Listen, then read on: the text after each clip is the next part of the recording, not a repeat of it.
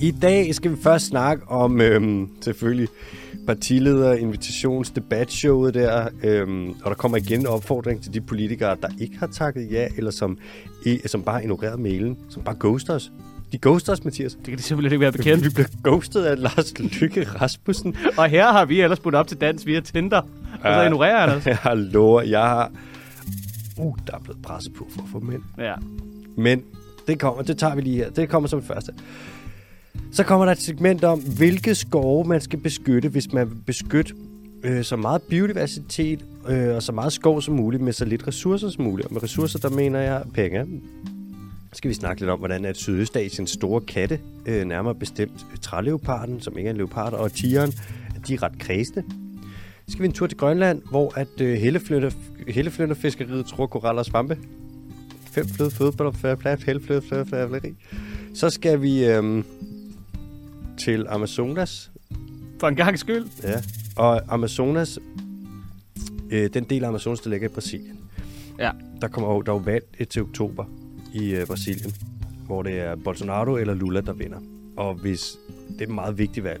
Hvis Bolsonaro vinder, så kollapser Amazonas nok, og det betyder, at uden at overdrive, øh, kan det faktisk godt gøre at verden gå under. Hvis Lula vinder, så ser det ud til, at han vil gøre rigtig meget for at passe på Amazonas. Det har han også gjort før.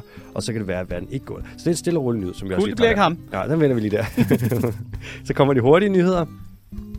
Der er 1, 2, 3, 4, 5 af dem. Efter det, der kommer der et segment med en meget fin quiz fra en meget fin omplatte. Jeg lavede en rigtig fin quiz i dag. Har du Det er det? kæmpe fint. Du Mm. går til at have den. Er den svær? Ja. Ej, du er en fucking værre en. og så kommer der spørgsmål fra lytterne. Og efter spørgsmål fra lytterne, ved du hvad der så kommer? Er det løgne for lytterne? Der kommer lytterløgn. Ui. Der er nogen, der har været ude at lyve. Dun, dun, dun, dun, dun. Det lytter løgne. Dun, dun, dun, dun, dun. Uh. Velkommen til Den Dyreste Teams podcast. Kom nu sige noget. Skal jeg sige noget? Ja. Okay. Hej Alexander. Mit navn er Mathias Brøndberg. Ja, der er der Du sidder her, MDK. jeg sidder her til at være medietilrettelægger ved siden af måske Danmarks pæneste biolog med det flotteste hår. Og nu skal I bare se ham blive overrasket, fordi det er virkelig, virkelig sjældent, at han får et kompliment af mig. Du plejer altid at sige, at det er sådan noget Ja. fucking Lord Valiant. Grim, Whoop, fedt hvad var det her? Han havde krydset fingre, han mente det slet ikke. Og du har ikke krydset ben også. Mm. Nå. Ja. Ja, okay. Hvad så, hvordan går det med de partiledere? Altså, ja. Hmm. Ja, ja, ja, ja. Endelig bare. Giv dem en mavepuster, og så bagefter lige være sådan, hvad så, skal vi være venner? ja, ja. det har jeg da ikke sagt. Det er sådan. Jamen altså, hvis det med den der på, så går det dårligt med alt. Hvad det hedder, vi har været inde og, vi var inde og besøge Maja Villadsen her for nylig. Det var fandme hyggeligt, mand. Ja, hun Inde skulle på- sød. Inde på borgen. Jeg kan afsløre så meget, at vi, vi blev sgu bestukket af mig. Hun, øh, hun stillede en kop kaffe på bordet, da vi kom. Det gjorde hun. Ja, Og vi fik øh, sodavand og det hele. ja, ja. Rigtig snoller. Det var faktisk ret hyggeligt. Men Det er godt at høre. Jeg sy- det var det da. Ja. Vi sad derinde og chillede. Du kunne sidde derinde på din computer og sidde og Ja, jeg sad bare og googlede ting. spille World of Warcraft. Ja, det kan jeg da love dig for. Kæft, der var vildt inde på borgen. Ja. Og sygt at komme ind. Vi så, der var jo nogen. Jeg så Sofie Carsten Nielsen. Ja. Og Som- hun, ga- og hun, ga- hun gik øh, en pæn bue udenom os. Hun ghoster os jo. Ja. Faktisk, Faktisk kan du huske, hvad der skete. Hun kommer jo gående ud med hendes pressechef. Mhm. Mm. Jeg ved ikke, om de ser os, men de går i hvert fald, mm. du ved, halvvejs ind i den der bibliotekshave. de ser os. Og så er de sådan, uha, har du svaret på den der mail? Farlige ombres. Ja, farlig hombres. øh, I forlængelse af det, hvis der er nogen, der kender eller har en linje ind til, eller har et tip til, hvordan at man kan få dem her ind i podcasten, øh, så vil vi meget gerne høre fra Jakob Ellemann fra Venstre, Søren Pape fra Konservativ, Lars Løkke Rasmussen fra Moderaterne, Inger Støjberg fra Danmarksdemokraterne, Mette Frederiksen fra, hvad er det nu, hun sidder ved, det kan jeg ikke engang huske, og Sofie Karsten Nielsen. De har ghostet os. Ja. Vi har jo mm. fået svar fra Alex Vandopslag, det var et nej. Morten mm. Messerschmidt, det var et nej. Ja. Ja. Pernille Vermund, det var et nej. Og de resterende øh, partier... Der må man sgu godt lige svare. Ja, det må man altså. Det er sgu ikke okay, det der. Også fordi, jeg ved, altså der er jo mange, uden at ikke at skulle sælge nogen, men der er jo mange, der inviterer sig selv ind i podcasten. Mm. Og der er flere politikere nu her op til valget, som skriver sådan, vi vil gerne ind i podcasten. Ja, du bliver bare, vi- der bliver rigtig bejlet for tiden. Ja, det altså, gør der. Ja. Og der er sådan, jamen, vi har jo et stramt program. Ind i, den, ind i den grønne podcast med den blå baggrund, med det blå logo, ja. med den lyserøde pingvin. Ja, du kommer bare. Du kommer bare. Øhm, og jeg er lidt sådan, jamen, øh, stramt program og sådan noget selvfølgelig, og at alle skal jo, det er jo bare fedt, hvis folk gerne vil have ind, det er jo et kompliment, ikke? Men alligevel, der er sådan, prik lige øh, din partileder på skulderen og Ja. ja. sig, at vedkommende skal svare på en mail. Så som sagt, hvis der er nogen, der kan få mænd, vil vi Og- meget gerne have mænd. Og i den her omgang, især med, med hensyn til valget, altså det kommer ikke til at blive en sæbeboks fra en eller anden, du ved, tilfældig klimaordfører eller sådan noget. Det gør det nemlig ikke. Det bliver partilederne. Mm. Og det har vi sagt en gang før, hvorfor grunden til det er, ja. Ja. og det er, hvad der skal være grønt, så hvis din partileder ikke kan finde ud af at formulere sig en lille smule, du ved, bare om hvad partiets, øh, hvad der er klimapolitik, så kommer det ikke til at ske. Og helt ærligt, ikke? næsten samtlige af de danske partier kalder sig selv grønne. Ja. Og hvis de så ikke vil ind og sidde og snakke til... Nogle gange er man jo bare for grøn. Er det derfor? Ja, ja, altså, du, har jo- du, du kan jo huske Mette Frederiksen, ikke? Altså, før hun blev rød, der var hun jo grøn. Er det fordi, at podcasten er for sort? Altså, jeg skal, vi- det kan være, at vi skal give et review af den artikel en dag. Det er jo oh. Åh. simpelthen, altså... Ej, jeg, jeg, jeg kan huske, da jeg læste. Jeg var sådan helt... Jeg fik, jeg fik sådan helt... Jeg fik sådan helt sådan, øh, du ved, ligesom når man ser sådan en mm. rigtig slem scene fra Kloven, hvor Frank han kommer til at sige et eller andet åndssvagt, ikke? Ja. Ja. Sådan sad jeg bare og kiggede på Mette, altså Mette Frederiksens ansigt, og var sådan helt... Åh, det sagde du ikke, det der! Ja, Hold op! Hun er så grøn. Men det kan sgu da godt være, at vi ikke er grønne nok. Ja, Skal vi være mere mørkegrønne? mere mørkegrøn. Mere mørkegrønne. Og, og så kan vi lige sige, at øh, når du hører den her, øh, det her afsnit, så om præcis en uge, der kommer jeg desværre ikke til at være her. Men der har du besøg af en anden person, og I kan godt begynde at glæde jer. Der er blevet teaset for det allerede. Mm. Det er jeres bedste ven. Det, jeg tror, at det er... Jeg tror, det er et godt afsnit. Det tror jeg også. Det er selvfølgelig ikke ligesom at sidde her sammen med dig, men det er... Altså, det er ikke den værste person, man kunne sidde med ellers. Altså, jeg, altså hvis man har det, græns, det græske pantheon ikke, af, øh, hvad det hedder, af guder, så den person, der kommer på besøg, er helt klart Ares. Er det vredeskuden? Det er, det er krigsguden. Nej, jeg sad, jeg kan afsløre også, at, nej, jeg vil ikke afsløre, men jeg kan sige, at vedkommende sad og var ikke lige frem tæt på mikrofonen på alle tidspunkter, og det er fuldstændig lige meget. Jeg Utrolig lover dig, lydhør Man alligevel. kan sagtens høre, hvad der bliver sagt, og hvad der bliver råbt. Ja, I skal glæde jer. Nå. Nå, Nå. Øh, hvad det hedder, øh, tak til alle jer, der blev ved med at skrive jer op på tier. Man kan finde linket enten i beskrivelsen til det her afsnit, eller også så kan man hoppe ind på Instagram, og så kan man trykke på det der lille linktree, og så kan man gå ind og skrive sig op. Der er ikke nogen, der skal føle sig presset til det, men en femmer eller en tier, øh, var der her en gang imellem, det, øh, det gør sgu meget i hvert fald for det her lille foretagende. Øh, det skal I bare vide. Så vi sætter utrolig meget pris på jer, der allerede har skrevet jer op. Tusind tak. ja, altså som man siger på, øh, på spansk, ikke? Mercy. Forstod du det? Capiche? Forstod du nok heller ikke det, er, fordi det er fransk. Vi starter med øhm, at snakke om, hvad for nogle skove man skal beskytte, hvis man gerne vil beskytte så meget skov og så god skov som muligt, med så få penge som muligt. Altså, der er jo st- et af de store problemer med naturbeskyttelse, som vi også tit har været inde på, det er, at der er med meget arbejde, der skal laves, og ikke så mange penge. Nej. Der er virkelig ikke Det er særlig bare- mange penge. Nej. Øh, altså, det fedeste ville jo være, hvis man kunne beskytte al natur i verden. Ja, eller bare lød noget af det være. Det der. Nå, okay, undskyld. Allerede nu. kan godt høre det. Første nyhed. Ja. Du sidder der, mand. Du har... Du burde, Korslagte arme og pissesur naturtalibaner over i hjørnet. ved du, hvad, du burde have sådan noget grønt tøj på over det hele, som en lille leprechaun. som Nej, jeg er kunne se. jordfarvet jo. Nå. Gaia-farvet, som jeg kalder det. det. Gaia-bondo. altså, når man så skal prioritere, hvad for noget natur man skal beskytte, hvad for noget skov man skal beskytte, hvad skal man så vælge, og hvor batter pengene mest? Det er der nogle forskere, der har undersøgt, og de har fundet frem til, øhm, hvilke skove, der er rigtig gode at kaste penge efter, når de virkelig skal have en på beskytteren. Og det, de fandt ud af, det er, at de her skove, de ligger primært i Melanesien, det er over ved, der er Mikronesien, så er der Melanesien, og så er der Polynesien. Det er der nord for Australien, syd for Borneo, der ligger alle de der steder. Det er der Ny Guinea ligger. Det er der, God gamle Nea. det er der, det er der Daddy Ny Guinea ligger. Daddy Ny Guinea. Det er i øh, et andet sted, hvor de fandt ud af, at det godt kunne betale sig at beskytte skov. Det var faktisk øh, Anatolien, den der halvø, som er, hvor ty- Tyrkiet udgør det meste af den. Et peninsula, så at sige. Øh, Peninsulaps. Peninsulaps. Så er det øh, Syd- og Sydøstasien. Det er jo også altså, et lille bitte område der nemt.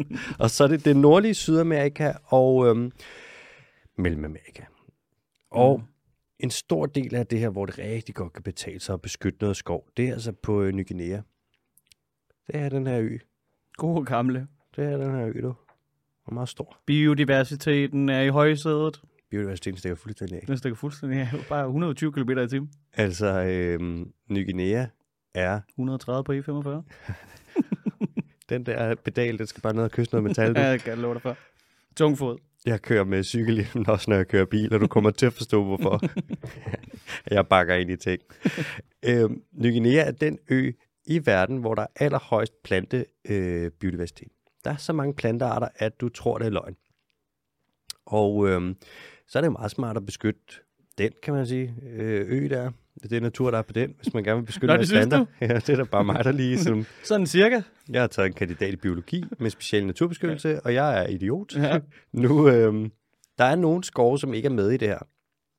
Prim, der er meget, meget, meget, meget lidt skov fra Afrika med, og den atlantiske regnskov i Brasilien heller ikke med. Ej, jeg skal også lige pusse næse. Excuse me. Ja. Ja, ja, fyr den af. Kan du ikke lige for- komme ind på, hvorfor man ikke har skov fra Afrika med i det her? Uh, kunne det have noget at gøre med, at øh, hvad der er store dele af Afrika øh, simpelthen er dækket af ørken, og at øh, så øh, Centralafrika, hvor der primært er skove, ja. der øh, har man allerede solgt det. Faktisk ikke, altså, det er ikke fuldstændig. Det, det er meget dyrt at beskytte skov i Afrika. Okay. Og det- Og tit så virker det ikke, når du beskytter det. Nej, Fordi at der er så... fordi det er nogle rigtig lortetræer. Præcis. Pisse-træer, Ja. Mm. ja. mand. De kan ikke holde til noget. Nej, de kan ikke. Har du nogensinde hørt, Står bare der helt visne. Ved du, alt papir i verden, det er lavet af de der træer, for de er bare sådan noget papirskrøbeligt lort. Nå, er det det der, man bruger på filmen, når man skal bruge sådan et sådan fake bat til... Hvad er det, det der træ hedder? Det er et bestemt type træ, sådan meget porøst. Afrikansk træ. Nå, afrikansk træ. Ja. den der sort. Ja, God gammel. der er egetræ, og så er der afrikansk træ. Ja. ja. og det er, Og det er alt sammen det samme. det er egentlig sådan, det forholder sig. øhm, det er dyrt at beskytte skov i Afrika, og tit så virker det ikke. Altså, der er så store problemer med øhm, Printerne. infrastruktur- Printer, selvfølgelig. Kæmpe printerproblemer. det har de så meget. Ej, ups. Oh. De, øhm, altså man kan sige, Kongo for eksempel ligger delt mellem nogle af de allerfattigste lande i hele verden. Der er så store socioøkonomiske problemer, så hvis du kommer og du vil beskytte skov, så er det fucking dyrt, fordi ja. Ja. du skal ligesom...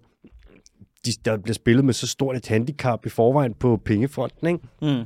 Det er derfor, man siger, jamen altså, selvfølgelig skal skov beskyttes i Kongo, men der er andre steder, hvor pengene batter mere, fordi at, ja, som sagt, man har en større chance for rent faktisk at have succes med at beskytte skoven. Ja. Og øhm, nu er det så sådan, at det her med at finde ud af, hvad for nogle skovområder man skal prioritere og beskytte, det er lidt ekstra relevant lige nu og her, fordi at øh, hos FN, der har man haft sådan et forest pledge, som der er en, ma- pledge, som der er en masse af verdens ledere, der har skrevet under på.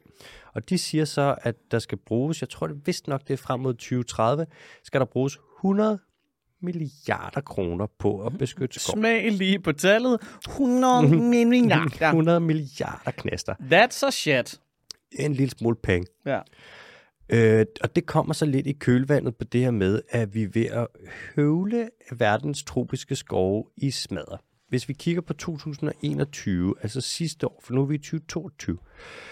I 2021, der blev der i gennemsnit per minut fældet, hvad der svarer til 10 fodboldbaner skov.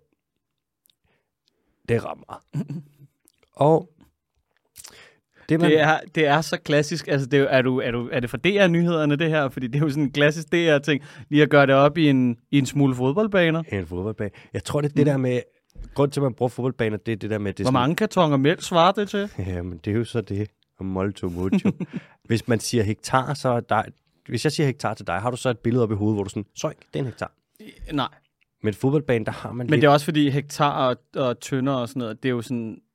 Altså, tønder er jo sådan et, lidt et arbitrært måleenhed, fordi det er jo sådan en tynde korn, Ja. du ved, man kunne tømme ud over et vis areal. Og hektar, det skifter også alt efter, om du er i Amerika, eller om du er i Danmark, eller altså alle mulige andre steder. det, Det er, ikke, er, du, er du sikker? hektar, Hvad er det så, der skifter? Jeg tror, det er acres, skifter. Men hektar er vist rimeligt. En hektar, det er 100 gange 100 meter. 10.000 kvadratmeter. 100 gange 100 meter. Men fodboldbanen, der har man bare sådan en idé, det kan man ligesom visualisere. Ligesom hvis man siger kvadratkilometer, en kvadratkilometer, der er det sådan et, okay. Men hvis man så har sådan noget mm, 43.000 kvadratkilometer, så er man sådan, okay, det er cirka en Danmark. Så har man sådan en anden idé. Ikke? Jeg tror, det er derfor, man bruger fodboldbaner. Men altså, hvad ved jeg? Hvad ved jeg? Hm. Man har fundet ud af, at en super god idé, når man skal gøre den her slags og beskytte skov, det er at beskytte øh, oprindelige folks land, eller lade dem beholde rettighederne til det, eller for eksempel at lade være med at dræbe dem og lave guld- og olieminer, øh, eller palmolieplantager, der hvor de ligesom bor. Hater. Det er sådan, at 36 procent af verdens intakte skove, de findes i, øh, på oprindelige folks land. Og en kæmpe stor del af den terrestriske biodiversitet. Jeg så et estimat på et tidspunkt, der lød, at det var op imod 80 procent af den terrestriske biodiversitet, øh, som var i øh, oprindelige folks land. Men jeg synes, det var lige lidt højt sat, men igen, det kan da godt være. Mm. Så som sagt, hvis man skal beskytte meget skov, så- og man skal gøre det med øh, ikke så mange penge, så øh, Melanesien, Med små penge. Salomonøerne, Ny Guinea, uh, et fantastisk sted. Det er jo ikke Florida, det her. Mm. Ved du, hvorfor man ikke øh, har Florida med i det her? Nej. Fordi man ikke behøver. Lige præcis. Alting spiller. Ja, med det. Everything is good. Det er så flow writings. Skal vi videre til noget helt andet? Ja, tak. Til øh, Sydøstasien. Det skal hjem jo. Sydøst- Det, det, det, det, ding, ding, ding, ding, ding. Sydøstasien og lort. Øh, I Sydøstasien, der er der nogle store katte. De har leoparder, de har tiger, træleoparder, de har næsten løver i Sydøstasien. Der har de jo så i, øh, i Indien, ikke? men det gælder ikke rigtig med som Sydøstasien. Og så har de snart også næsten geparder, fordi det kommer der også til Indien snart, men det kommer vi ind på om lidt. Og så er der lidt det med, hvad spiser de her store kattedyr egentlig? Og hvad angår træleoparder og tiger, så har man næsten udryddet dem fra størstedelen af deres leveområder. Altså, de plejede at findes, fandtes over det hele.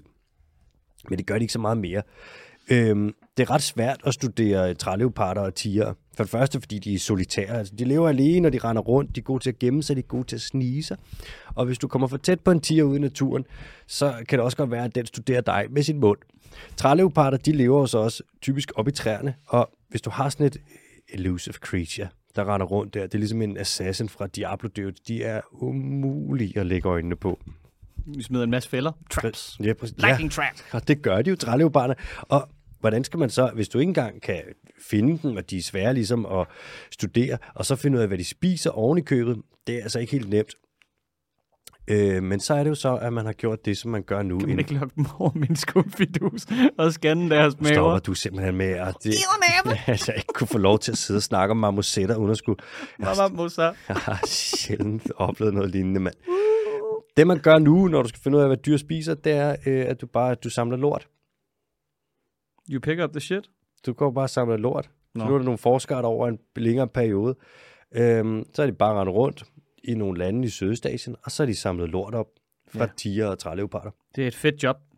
Og det sjove er, at... Ja, Altså, det er jo ikke engang sjovt, det er jo mere sådan hmm, mærkværdigt, at ofte så har man tænkt sådan, lort, puh, det er da bare sådan lidt klamt. Men nu er lort fra mange dyr, det er bare en værdifuld ressource, fordi hvis du analyserer det, så kan du finde ud af, hvad de har spist. Og for nogle dyr, der er sådan meget øh, troede, meget sjældne, meget unikke, der er det virkelig sådan, uha, solenodonter for eksempel, hvis du får solenodontlort, det går altså til en høj kurs. Jeg ved ikke, hvad solenodontlort det står til, men jeg vil da gætte på det. Hvad er en solenodont? Det er sådan underlige insektæder, sådan stor, ligner sådan en stor rotte med meget små øjne. Hvordan staver man til det? E S-O-L-E-N-O-D-O-N-T. Solenodonte. Solenodont. Øhm, Hispanioli er en solen... So, solenod... øh, Ikke noget. er der den, den, og så er der den øh, kubanske, ikke? Jo, garanteret. Og de er begge to kritisk tror jeg, det er nogle fucking spøjse dyr. Også bare genetisk, der er de totalt unikke, men det er en helt anden snak. Lang næs. Ja, Ah, de er spøjse. Øhm, nu har man så undersøgt det her lort, og med træleoparder, så har man troet, at de spiste aber, fordi de leder op i træerne. Og så troede man, at de spiste mindre antiloper, øh, fordi at sådan en træleopard er ikke kæmpestor. Den kommer måske op på 20 kilo. Mm. Øhm, men nu har det vist sig, at både tiger og træleoparder, de spiser en del øh, vilde svin. Der er, Nå. jo, sådan- ja, der er jo nogle vilde svinearter derovre i Ja. ja. Sydøstasien. Jeg tror, de har jeg kan sgu ikke sådan 7-8 stykker. Øh, for selvfølgelig Altså, spiser de altså, vilde svin. altså individer tilbage, ligesom i Danmark-agtigt. Fordi vi har sådan et lækkert hegn. Faktisk så øh, har der været øh, svineinfluenza, der har spredt sig fra svinefarm i Sydøstasien til de vilde svin, øh, og faktisk har gjort en del af dem troede. Så- Perfekt. Lidt det med, at vi har bygget et vildsvinhegn for at holde vildsvinene væk, sådan så de ikke skulle smitte svinene, men så viser det sig i virkeligheden, Er det at godt den anden vej? ja, det gør det. Og der er faktisk en del af de... Øh, Når du, savn, når du samler flere millioner genmodificerede eksemplarer af en vis dyreart, og ja. de så bare går rundt og møffer hinanden i numsehullet. så kan man løbe ind i problemer. Nå, for set. Og der er faktisk nogle øh, hjortesvin, ikke vortesvin, men hjortesvin, over i Sydøstasien, på nogle øer, som er blevet rimelig... Jeg tror, Sulawesi hjortesvinet for eksempel, Ja. ja. den er blevet rimelig sådan troet af det her med Okay. okay. svinepesten. Lidt ligesom da vi koloniserede øh, Latinamerika i sin tid, og bare bragt alverdens sygdomme med os, og bare altså, udslettede civilisationer med det. Ikke? Det er lidt det samme bare med svinepest, som sker nu med de vilde svin. Øvebøv, endnu en grisekrise. Ja, sådan må det jo være. Hvem, kunne- hvem kunne have set det komme? Øhm, nu er det så sådan, at både tiger og øh, træleoparder, de spiser nogle dyr, der hedder serover. Og en serov, det er et mærkeligt dyr. Et ret underligt dyr, som det ligner lidt sådan en krydsning mellem en ged og et æsel og en antilope. Og de er også ret sjældne. Og det kommer bag på forskerne, at øh, træleoparderne spiser dem her, for træleoparder er ikke så store, og det er de her serover altså. Øhm, men det er også vigtigt, med at finde ud af, at de spiser dem. Er den så spøjs ud, ikke? Ja. Ja, ja. Jo, For- jo. Så ved vi, at det er smart at passe på seroven, og det, hvis vi vil passe på de store katte. Og samtidig, så kan man sige, så er det også bare nice for seroven i sig selv at blive passet på, fordi så uddør den jo ikke, kan man sige, ikke? Og en af de her ting, der er med øh, både serover og tiger og træleoparder, Sør over. til rover, det er, at de er troet af krybskytteri. Og i den her del af verden, i Sydøstasien, der er det rigtig meget med snares. Sådan nogle, du sætter ud, sådan en snor, og så hvis du får foden ned i den, så spænder den lige ind, og så sidder du fast. Nå, så kan den bare stå der og gå i panik i fem dage, indtil man finder den. Præcis. Måske Klasse. Klasse. den får vredet sin fod af, ikke? og så Jo, jo, jo. jo. kan den ligesom løbe rundt og få blød og halte og dø. Øhm, og der er bare mange af de her snares. Det er et kæmpe problem. Der er mange rangers, hvor deres eneste arbejde, det er bare at gå og samle snares ind. Vi snakker Og lad være med at træde i dem selv. Præcis. Altså, vi snakker millioner og millioner af snares. Så altså, det er jo lidt det, hvis at de her katte, de her tiger og træleoparder, de er truet, og man så også tager deres mad fra dem, fordi at man fanger de her Føden. sorover, føden fra dem ja, Føden. med snares, så er du bare dobbeltløv, ikke? Ja. Og det, jeg også godt kan lide ved det her studie, det er, at det viser os, hvor meget vi kan lære af lort. Det er jo en af Mm. forskningens helt store gaver. The great teacher. Shit. The Great Teacher. Er du klar til næste? Ja, tak. Okay, det sted, vi skal hen nu, der er... De eneste katte, der er her, det er øh, havkatte. Mistatter. Så det er en lille segway. Og øh, vores Sydøstasien, der er rimelig varmt de fleste steder, så er der rimelig koldt der, hvor vi skal hen nu. Nå. Et sted, vi ikke er så tit her i podcasten. Nå, Det er et sted, der har et navn, der er meget misvisende. okay. Kan du gøre, hvad det er? Det er enten Grønland eller Finland. Hvorfor, hvorfor er Finland misvisende? Nej, Island. Mm, det er Grønland. Det er Grønland. Fik det første bud. Ja. El Quizo Alex, og nu vandt. øhm, på Grønland, der, Finland. Fucking idiot. der, har man, øh, der har man fiskeri på helleflønder. Ja. Ja. Den her fladfisk, der kan blive fucking gigantisk. Super grim. Begge øjne sidder på den samme side af hovedet. Øhm, og i modsætning til det her helleflysker... Oh, helleflynderfiskeri, Helleflynderfiskeri. mange andre steder i verden, Stativstikket kasket. så er det bæredygtigt på Grønland. Eller det er i hvert fald certificeret som bæredygtigt. Og Så, om det så er 100% bæredygtigt, det er en anden snak. That's a gigantic uh, fladfisk. Altså, helleflynder kan blive kæmpe store, vi snakker om. Jo, altså vi snakker dobbelt så stor som øh, en fuldvoksen mand. Og Jeg tror, de største af dem kommer op på altså flere hundrede kilo. Mig bestemt er den største fladfiskeart, der, øh, der findes. De, de er kæmpe. Helleflønderen. Dansk navn kommer af Hellig Flønder. Flønder, Er det den jo... ubestridt største af alle fladfisk. Ja. Lever i Nordatlanten. Man kan finde den fra Newfoundland over, New- over Grønland. Den kan blive over 2 meter lang og veje op til 300 kilo. Og det er en kæmpe fisk. De har, øh, vi fanger dem ikke så store ud i, i danske farvand mere, fordi vi har fanget alle sammen. Men op ved Grønland og op ved Norge, der kan du stadig fange nogle kæmpe store nogen. Der står altså her, at den er truet Det er den også. i UCN. Det er den. Fordi man bare simpelthen ikke kan lade være med at, øh, at fiske den konstant. Ja, det er faktisk bare det. Nå. Det er lidt den øh, klassiske. Den er blevet overfisket rigtig, rigtig meget. Ja.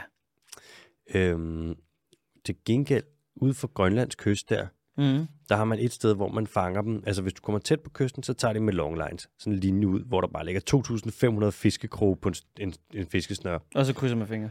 Ja, og det er sådan rimelig effektivt. Men lidt længere ude, der, der trawler man efter dem. Altid godt. Ja, og du fanger rimelig mange. De tager Mm. mm. omkring, mig bekendt, omkring 12.500 tons om året, der vil ikke smække på.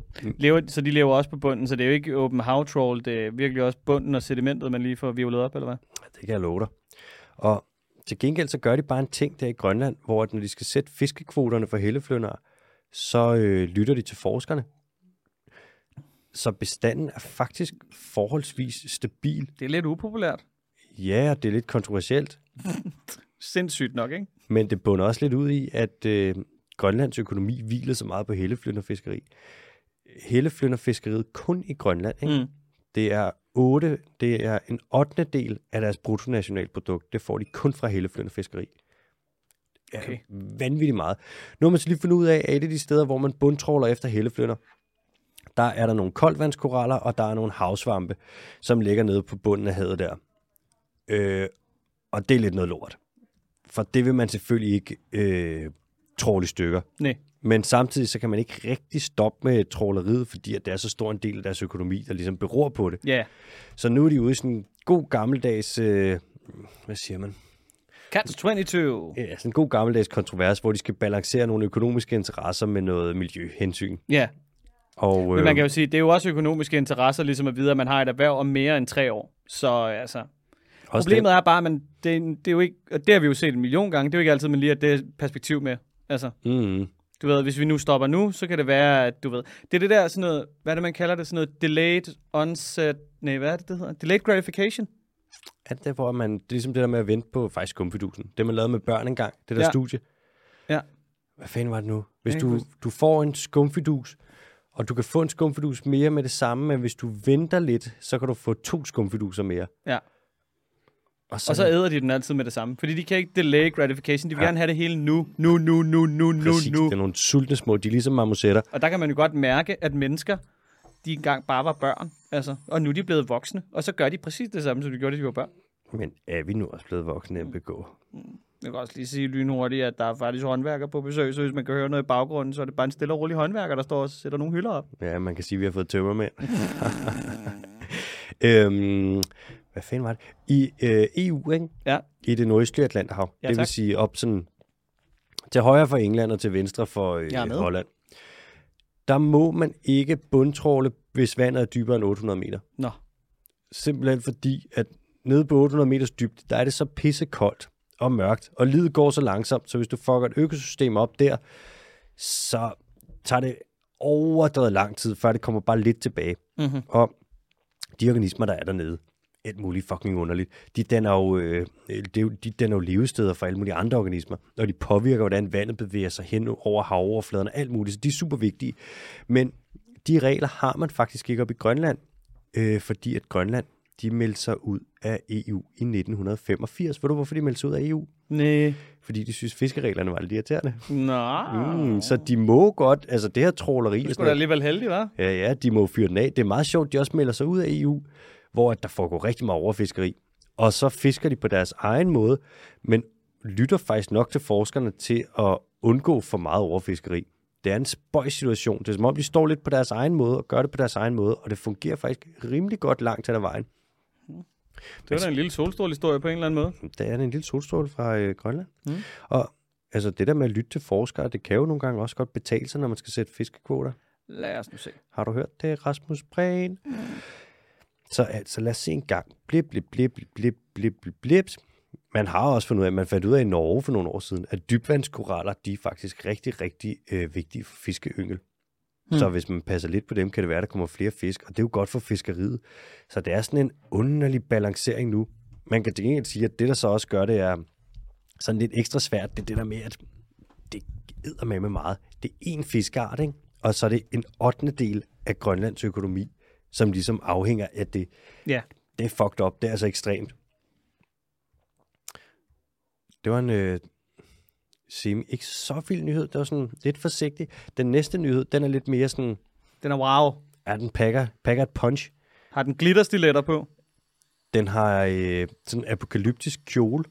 Fedt. Er det en ting? Er det, den der, er det den samme, som Lady Gaga hun havde på til den der Emmy-nominering, hvor hun bare kom gående i 77 koteletter? den der, hvor hun bare bare, hun bare, bare skinke. det er jo det, er jo, det er jo en Dan Jørgensens nattøj. det- Ligger han så bare til at sove på en seng af klimafrikadeller. Fuldstændig ikke- bundet ind i Serrano-skinke. Ja, jeg har jo hørt, at det er Danmarks nationaltragt. Så ligger han bare der og sveder hele natten. Lægger han bare der og bare er så klimavenlig, som man overhovedet kan være. Uh, lad os bygge en ø. Mm. Oh, her oven på den, der kan jeg mærke, at jeg lige skal have mig en lille sluk aqua på forvor. Øh, vi skal til Amazonas, MBK. Ja, tak. I Amazonas øh, sidste gang, der havde vi en hurtig nyhed om, at Amazonas er rimelig fucked. Altså skovbrændene, der var sidste år, de er der også i år. Inden for 24 timer, der Jeg målte tror du man... skulle til at sige, at det viser, at de er slet ikke fucked alligevel. De er jævnt fucked. 22. august, der, der på 24 timer, der målte man 3.300 skovbrænde. 3.300.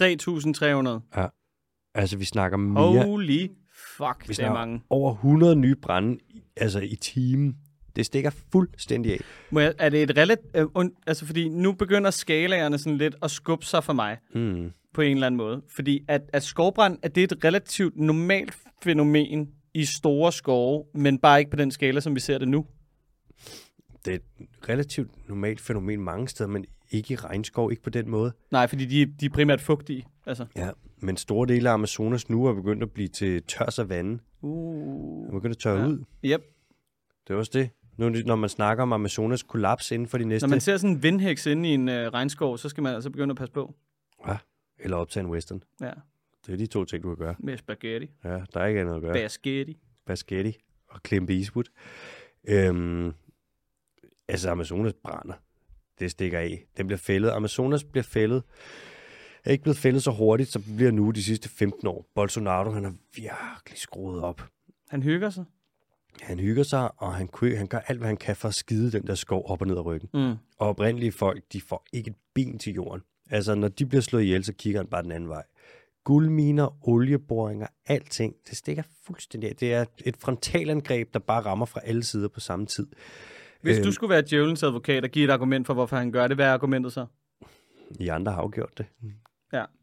Det er jo lidt det, ikke? Eller øh, sprint for the finish, mand. Det er bare... Øh, Var det ikke også Kinas argument på et tidspunkt, da man lige sagde, det kan godt være, at I ikke skulle udlede så meget CO2, og så var de sådan, "Pff, kommer fra jer? jo, og det er jo det. Kina er også bare så spøjs på den front, ikke? De har jo ikke... Altså, hvis man kigger på per capita, så udleder de jo ikke så meget. Det er jo bare en, der, en, deres Så industri. var der øh, 1,6 milliarder af dem. Ja.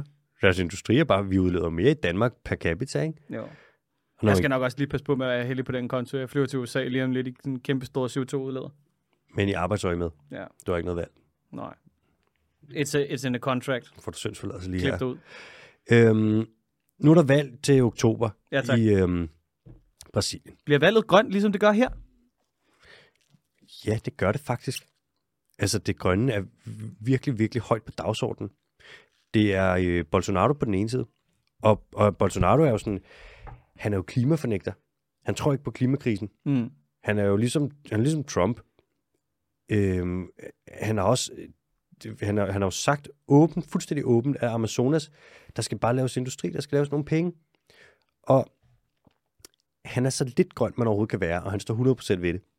På den anden side, så har du så ham, der hedder Luis Inácio Lula da Silva, Mm. som har været, han har været præsident før i Brasilien. Og sidste gang han var præsident, der fik han afskovningen reduceret med 82 procent, mens han sad på magten. Han har virkelig, Det lyder som om, han er en del af Taliban. han er en lille smule naturtalibaner. Mm. Han er meget gammel, og han var også, der var en gang i sådan noget, jeg tror det var 60'erne eller og i 80'erne, hvor at der var noget med en dæmning, og noget med noget Ah. afskovning, Noget, og noget med noget Kina, og... og, og der var noget med noget militært diktatur, han lidt glorificerer. Der var nogle ting der, hvor man er sådan, ikke godt, men stadig, altså, man kan sige, at han er ikke Bolsonaro. Mens Bolsonaro har siddet på magten, der er der blevet fældet et område af Amazonas i Brasilien, der er på størrelse med Belgien. Hold da kæft. Jeg lover dig, Det er MBK. godt. Den har fået alt, hvad den kan trække. Belgien er jo næsten lige så stort som Fyn. Ja, men det er jo det. Belgien er næsten større end København. Hold da kæft. Belgien, det er simpelthen... Det er det største fyrstendømme, jeg kender til. Det er fucked up, mand. Liechtenstein. Nu er der en masse ting, der afgør, hvordan valget i Brasilien kommer til at gå. Sådan er det jo altid med valg. Øhm, det er politik, og det snakker vi jo ikke om i den her podcast. Men Nix. Amazonas er tæt på kollaps. Det er det, man siger. Inden for de næste fem år, der er det sådan... Der kan man godt få det tippet over, hvor så meget Amazonas begynder at blive tør savanne. Så meget Amazonas. Så meget Amazonas. Og så er det simpelthen der, hvor den vil bare falde sammen om sig selv. Og fordi at Amazonas holder på så meget kulstof, og fordi det er så gigantisk en skov, så er det faktisk noget, der kommer til at have betydning for resten af verden. Så man kan sige, at øh, hvis Lula vinder, så Amazonas får lov til at blive, så har vi en markant bedre chance for at klare øh, klimakrisen. Og hvis Bolsonaro vinder, så bliver det det rent Sauron. Altså, Kæmpe mordår. 100. Man kan sige, bare det der med, at det er den brasilianske del af Amazonas, som ligesom er på spil med det her valg. Ikke? Mm. Når man har det i mente, så er det her valg altså, markant vigtigere end valget i Danmark. Meget, meget, meget, meget, meget, meget vigtigere. Det kommer til at påvirke hele verden. Altså hvis Amazonas kollapser, ikke? fuck, det er jo det tipping point. Det er også sindssygt, at det altid er de lande, der ligesom har, hvad kan man sige, de socioøkonomiske sværeste betingelser for at tage et fornuftigt valg på, re- øh, på vegne af resten af verden. Hold Ja. nu kæft, den sætning er Ja, fået kom rundt ud i. med Øh, det, er altid, det er altid lidt dem, der står med, altså, med valget i sidste ende. Det er det jo. Og hvis de så ikke gør det, så er det i hvert fald dem, der bliver påvirket aller, aller hårdest af, hvad kan man sige, de ændringer, der sker i øh, klimaet. Præcis. Klimaændringer, klima... Hvad hedder det? Klimaforandringer. Har du klima... set den der, der hedder, øh, den der med Christian Bale, hvor han spiller øh, ham der, den tidligere vicepræsident? Uh, der var han er Cheney. skaldet. skaldet. Dick Cheney. Ja, ja, Dick Cheney. Der, der har jeg faktisk ikke. Har du ikke det? Men der har de bare sådan en meget sjov scene, hvor at, øh, hvad det hedder, de kører sådan en, øh, hvad kalder man det, sådan en fokusgruppe, for ja. Ja. at finde ud af, hvad man kan kalde øh, hvad det hedder, klimakrisen i stedet mm. for. Så det er bare en klimaforandring, og så ja. Ja. stemmer de for. Sådan. Ja. Har du nogensinde set uh, You're Welcome America, hvor uh, Will Ferrell, han har det er et stand-up show, hvor han bare er George Bush. Nej. Fuck, dude, det skal du se. Til sidst er der sådan noget Er ekstra det fed scene. Ah. som John Bush? George Bush? Og der er sådan en ekstra scene til sidst, hvor han bare sidder som George Bush og interviewer sig selv som George Bush. Fuck, det er sjovt. Men der har han på et tidspunkt, hvor han snakker om Dick Cheney, Ja. hvor han fortæller, om han kom ned i kælderen af det hvide hus, Ja. ja. og så stod han bare derinde, sådan med, at han, han havde taget hans mennesketøj af, og så kunne man bare se ham i hans dæmoniske form for Dick Cheney. Uh, Han er, også, han er også så vild, ikke? Det var jo ham, der skød en kammerat i ansigtet, hvor kammeraten kommer ud og undskylder, fordi han var sådan, "Det- jeg stod også lidt i vejen, det beklager jeg sgu. Han skudte en af hans venner. Ja, han skød en af hans venner ja, i ansigtet. Med sådan wow. shotguns. Fordi de var ude og jage en eller anden form for due eller sådan noget. Oh. Jeg Åh. husker, at der, der, der var sådan en kæmpe røre på et tidspunkt. Jeg vil blive så sindssygt irriteret, hvis du skød mig i ansigtet. Altså Altså... så irriteret. Jeg vil blive så irriteret på dig. Ja, det kan jeg fandme godt forstå. Og så vil jeg selvfølgelig også sige undskyld, fordi jeg stod i vejen. Ja, selvfølgelig. Ja. MBK, vi skal til de hurtige. Ja, tak. Vi skal først, så skal vi øh, snakke om, der er noget, der hedder E RIDD+. Det er ikke Eran DD+. plus. Nej, desværre. Og Hvis det bare var, det ville være langt mere salsa. Jeg mødte en DD forleden. Gjorde du det? Ja, han er faktisk en cool gut. Er han, Han, st- er han stadig lækker? han har fået, ja, en flot mand. Han har fået kortere hår. Har han det? Ja. Jeg tror, at... Øh, hvad er det, lidt, jeg har jo sådan en teori om, at Peter Tjernf, han kun er på arbejde, når der er gode nyheder. Så du ved, hvis han kigger ud af vinduet, og der er godt vejr, så tager han på arbejde. Ja. Det er sådan, det er hans lod i livet. Lidt på samme måde har jeg en teori om en DD, om at han har altid hørbukser på, altid bare tær, og af en eller anden mærkelig årsag, så er der altid strand der, hvor han går. Lidt ligesom at Jesus, han altid kom gående på palmebladet ind i Jerusalem, eller Ja, ja. Er, det, er det Jerusalem, man kommer gående ind på Ja, palmecenter? sikkert. Ja, ja, et eller andet sted, ikke? På samme måde, der er i en DD, der er der bare sand overalt. Han har gode vibes. Ja. Han virker som en rar mand. Han er pissefed. REDD plus, det står for Reducing Emissions from Deforestation and Forest Degradation. Ja. Og det er sådan en meget sådan semi-kontroversiel aftale mellem nogle lande, hvor at nogle rige lande betaler nogle mindre velhavende lande for ikke at fælde deres skov. Og Er vi tilbage ved printerproblemerne? Nej, ikke så på en måde, men det er lidt mere... Det er sådan meget sådan, det er kvotebaseret, og det er lidt noget som, mm, ja, der er noget, det er lidt køb afladsagtigt, men alligevel så er det måske ikke helt dumt. Norge har blandt andet betalt øh, Gabon over i Afrika der, jeg ved ikke, hvor meget det var, altså. Oh, fuck, jeg tror, det er 400, 400 kroner eller sådan noget. mange, mange, altså flere hundrede millioner for ikke at fælde skov. Og nu har Norge også skulle øh, betale til Indonesien for ikke at fælde skov. Ja. Så blev de så uvenner, og der skete et eller andet. Øhm, Ah, Pis. ja, og det var noget med, at der var nogle penge, der ikke blev betalt, bla bla bla, et eller andet, og så droppede de det. Men nu skal de til at genoptage det her REDD igen. Så Norge vil faktisk give Indonesien penge for ikke at fælde deres skov. Ja. Og det er nice for Indonesien, og det er nice for Norge, og det er nice for alle andre. Og det er lidt det der med sådan, uha, Norge, så alt det, her, I har lavet med olie og sådan noget, så er det okay. Hvor, Mm. mm. Selvfølgelig er det ikke det, Jo. Nej. Nej. men alligevel, det er det. Det er det her lidt. Det er det lidt. Ja. Altså, Når den hvide mand kan betale sig fra det, så kan jeg kraftet med låter, før han gør det. så er det bare Moltobane.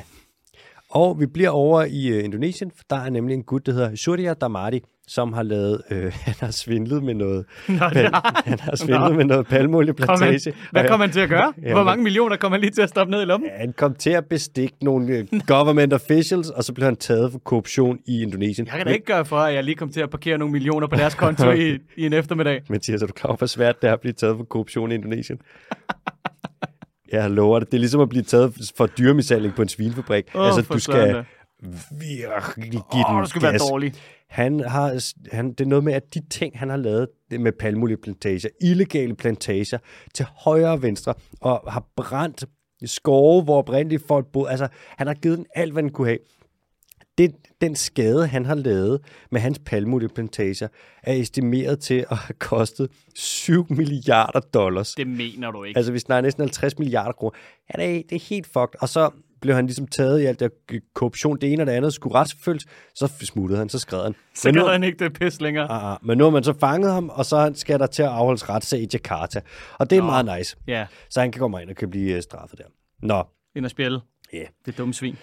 Og fra Indonesien, der skal vi en lille smule nordpå, og en lille smule til venstre, over til øh, Indien, hvor man jo vil gen- reintroducere øh, geparder. Ja. Og det starter man altså snart på. Man har fået nogle geparder fra øhm, Namibia, Ja. og man har fået nogle geparder fra Sydafrika, Præcis.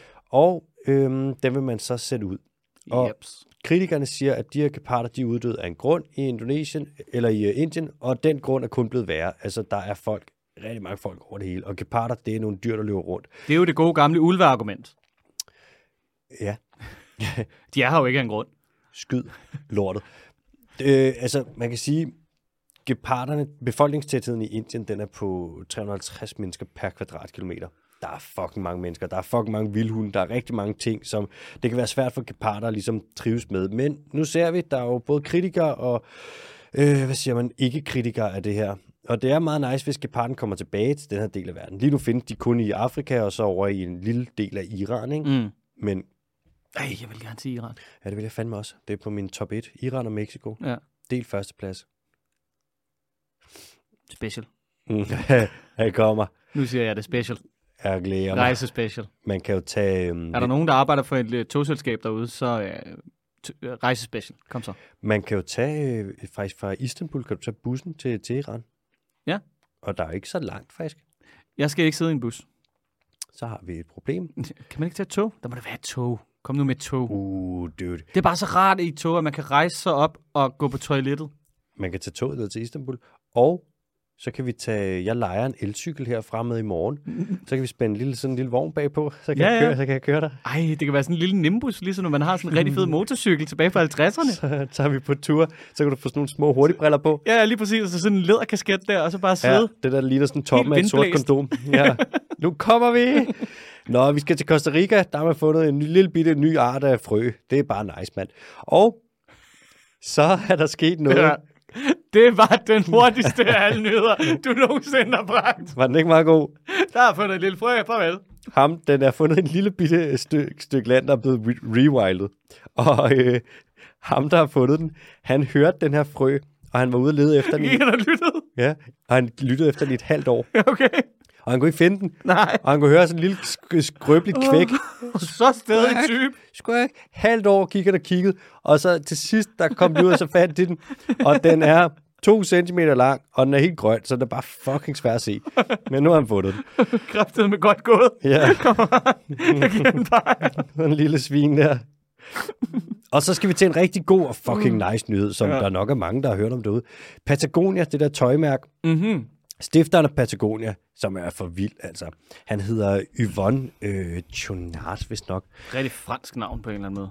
han er fucking vild. Han stiftede Patagonia i starten og var sådan, det var noget med noget klatretøj, han ville lave, og så gik det bare sindssygt godt, og så har han sådan et princip med, at tøj skal ikke smides ud, det skal genbruges. Mm. Alt tøj, du har fra Patagonia, så snart det går i stykker, så kan du levere det ind, og så bliver det repareret, og det er gratis. Om så du har haft en fucking t-shirt i 20 år, leverer du den ind, når der er hul i, så kommer den tilbage sådan repareret. Klasse. Det er et princip, de har. Så har ham her, ej, den her nyhed, den er så nice. Det har de trukket tilbage. Nej. Nå, okay. Han synes, at der er rigtig mange andre øh, virksomheder osv., som snakker om, hvor grønne de er. Hvor meget godt de gør for klimaet. Mm. Hvor meget de ligesom... Det ene og det fucking andet. Så er han sådan... nu skal I se, hvordan man gør. Ved du, hvad han så har gjort? Er han begyndt at tage andres tøj ind til reparation?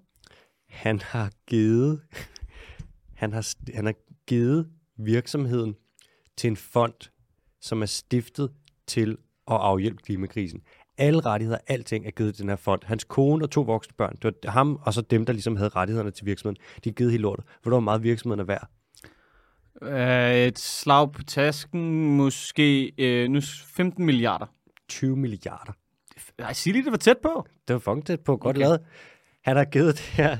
Altså, han synes, I andre, I snakker bare så meget, det er sådan her, man gør. Mm. 20 milliarder, alting, den er fond, det skal kun være for at afhjælpe klimakrisen. Det er jo egentlig også meget fedt, at, man, at der er en virksomhed, der har en CSR-politik på en eller anden måde. Ja, for helvede da. Ja. Og så agter på den, i stedet for bare at lade det stå som et dumt faneblad inde på deres hjemmeside. Præcis, mand. Det er ægte handling. Og 20 milliarder kroner, Altså chat. det er mere end Danmark bruger på klimaafhjælpning, tror jeg. Nå, siger du det? ja, det tror jeg faktisk. Det ved jeg ikke. Du kan da godt købe gulerødder for 20 milliarder og proppe ned i nogle svinefrikadeller, som alligevel ikke kan blive produceret længere. Uh, kineserne vil blive lykkelige. Bono, jeg er fucking klar til en quiz. Er du pisse klar til en quiz? Jeg har pudset lige min lille næse her, og så Det synes er jeg lyder som en rigtig god fucking idé. Klar. Mhm. Jeg kan lige introducere, hvordan det foregår. Mm. Øh, til dem af jer, der lytter med, så ved I, at det bliver øh, et fun fact øh, til at starte med, på en eller anden måde, og så efterfulgt af fem ledetråde. Og jeg, altså, nogle gange er den svær, nogle gange er den let. Folk skal holde deres fuck kæft med, at de gætter det før mig. Ja, folk er bare sindssygt dygtige. Altså, Folk folk så er- dygtige. Bare hold deres kæft. Okay, jeg er klar. Du er rigtig ildert humør, når du er en lille smule, øh, lille smule snottet. Uh, jeg er sur. Okay. Jeg er nok den asiat i verden med den fladeste næse. Er det en øh, fladhed kat? Nej, det er det godt nok ikke. Er det en, er det en odder? Ah, ah, ah, ah, prøv at høre. Du ved, hvordan det er. Du får et gæt på funfakten. Nå. Jeg får en lang lækker pels og bliver typisk 70 cm høj. Pels, det er et pattedyr. 70 cm høj. høj. Altså pat animal. Er der få? Er alle pelsdyr og pattedyr? Øh, er det kun pattedyr, der er pels? Nå. Hvorfor kalder man dem så ikke pelsdyr? Det er fordi, de har patter. Hvad med elstyr Det findes, og rensdyr? det findes jo. Øh, 70 cm høj, det er Ja, ja, så øh, over skulderen, vil jeg gætte på. Mm. Øh, det ved jeg ikke. Lang, flot pels. Er det blåt for? Nej, desværre ikke. Nå. den her, den har jeg glædet mig lidt til. Jeg er glad for, at jeg nåede frem til den. Impulsen, impulsen til at parre sig, den starter hos hunderne. Paringsritualet foregår ved, at hunderne skaber øjenkontakt med en han. Så løber de lidt væk og blotter deres forplantningsorganer, hvorefter han kan vælge at lave sex på hende. det lyder lidt ligesom mig. Lang. Altså, fordi... Altså, jeg tør ikke tage det første, det første skridt. Jeg går bare og venter på, at der er en hund ude i byen. En af hunderne, der kigger lidt, lidt lunken på mig. Du er bare, Lidt kælent. du er bare for, en forsigtig hombre. Og så kommer jeg løvende over, hvis hun blotter sig. Ja. Kom Eller- til mig! Ellers så holder jeg mig bare væk. 70 cm over skuldrene. Ja. Lang pels. Flat hoved. Nej, nej. Flad næse. Flade næse. Fladeste nok. Fladeste næse. Cirka, cirka den fladeste. Uh, den er svær. Det er, ja. ikke en, sv- det er ikke sådan en svinegrævling. Nej, det er det ikke. That's Den not er a swine graveling. Den har heller ikke lang pels, jo. Nej, Åh, oh, Mm, det er, halvdelen af den findes alligevel heller ikke. det er faktisk rigtigt. det er faktisk rigtigt. Kom med den næste, mand. Var den svær i dag? Ja, undskyld. Men jeg, jeg tror, men det er også, jeg havde aldrig nogensinde set det her dyr før, så det kan godt være, at det måske er lidt... Min hale er lige så lang som min krop, og nogle gange længere. Du får en ekstra. Det er ikke en... M- Min hale er lige så lang som min krop, og nogle gange længere. Jeg får en lang, lækker, gylden pels. Gylden pels. Gylden pels. For helvede. Det er ikke... Jeg ved ikke, hvorfor jeg kom lidt til at tænke sneleopard, men den kender du også godt. Mm, Jeg tror, har vi ikke også haft den? jo, som dagens dyr engang, tror jeg. Ja. Gylden pels. Gylden lang, lækker gylden pels. 70 cm over skuldrene Ja. ja. og fucking lang hale. Ja, det- skuldrene eller hovedet, det er ikke til at sige. Det er en slags abe. Så monkeys. Ja, Oh, many fingers. det er en slags abe. Gylden lang pels. Det er ikke en... Øhm... Er det en... Fuck, er det nu? En næseabe? Nej. Tæt på. Jeg bor typisk i store dele af Asien, specielt Kina og Tibet, eller som Kina kalder Tibet, Kina. Nå, Kina, Kina. Kina, Kina. Ikke en... Øh... ah, Det med den flade næse der, den kan jeg mærke, den synes jeg er lidt svær. Det er ikke en makak. Nej. Nej. Magak. Makak. Magakab. Magakab. Og den har- Evnæb. Magak. Hold Bæver. kæft. Og den er helt flad. Det der med... U uh, 70. Fuck, giv mig en ledtråd mere. Det er den aller, aller sidste. Øhm, det ser ud som om, man har hugget min næse af. Mit hoved er en lille smule blåt, og det står i stærk kontrast til min gyldne, gyldne, gyldne, gyldne pels. Blot. En lille smule blåt. Er det en... Øhm... Det er den aller sidste ledtråd, det her, så jeg bliver nødt til at give det væk. det er ikke en uakai. Det, er det ikke sådan noget, det var noget Sauron, han fandt på i øh, Nej, det er The Two Towers? uakai. Nå, okay, ja. Det er ikke en uakai. Nej, det tror jeg ikke. Blot. Gylden pels, blot ansigt, fladt hoved. Må jeg sige det? Ja. Det er en gylden stumpnæseabe. Hvad hedder den på engelsk? Det er øh, Golden Stopnose Monkey, tror jeg. Jeg tror, den hedder Golden Stopnose Monkey. Stopnosed Monkey. Det ser sådan ud. Nu kan du se her. Nå, det er den der. Ja. Sådan en sød lille en. Den ligner Voldemort. En lille smule. Den ser nøjeren ud. Ja, Det er den, som øh, hende der i øh, det gyldne kompas der. har hun sådan en? Ja, det er den, hun har som abe der. Ja. Man kan se en meget lang hale. Ja, det skal jeg love for. Flotte hvide testikler. Det er sådan en abeting med hvide klunker. Det er nogen, der kan godt lide det der og flashe. Ja. Ja. Nå, du, den var god. Den var virkelig svær. Den kender jeg faktisk ikke, den der. Jeg vidste ikke, hvad den hed. Gør du ikke det? Nej. Eller Den jeg er- vidste jeg selvfølgelig godt, men ja, Ja, jeg, ja. sådan, jeg, ikke, lige- jeg kendte den kun på latin. Ja, ja, lige præcis. Jeg Ja, ja. tror- ja. Men, det er, men øh, virkelig, virkelig sød abe. Og så har vi faktisk ikke mere. Det tror jeg faktisk er første gang, at, den, at, at du ikke har gættet den overhovedet. Ja, ja, og jeg ikke jeg kendte navnet. Eller jeg kendte godt navnet. Men, men hey, altså du ved, det må man godt, når man er en lille smule syg. jeg er lidt, Der får jeg er man lidt skulle lige... forkølet. Ja, ja, der spiller vi lige lidt med handicap. Du får to point, faktisk. Jeg gider ikke have handicappoint. Okay, Giv mig minuspoint. okay, så får du minuspoint. Kan vi ikke lige aftale, at øhm, næste gang, ikke? Mm? at du tegner dig lidt lettere? Jo, selvfølgelig. Ja, altså, jeg, jeg, kunne godt, jeg kunne have gætte den. Ja, ja, ja. Ikke, men det er ikke for min, det er for lytterens skyld. Vi klipper det ud. Vi klipper det ud. Klip det med. Vi, nej, vi klipper det ud. Klip det med. Jeg har taget en beslutning. Det er mig, der, det er mig, der klipper det her. Kære lytter, hvis du hører det her, så har det været klippet ud og klippet ind igen, klippet ud og klippet ind igen.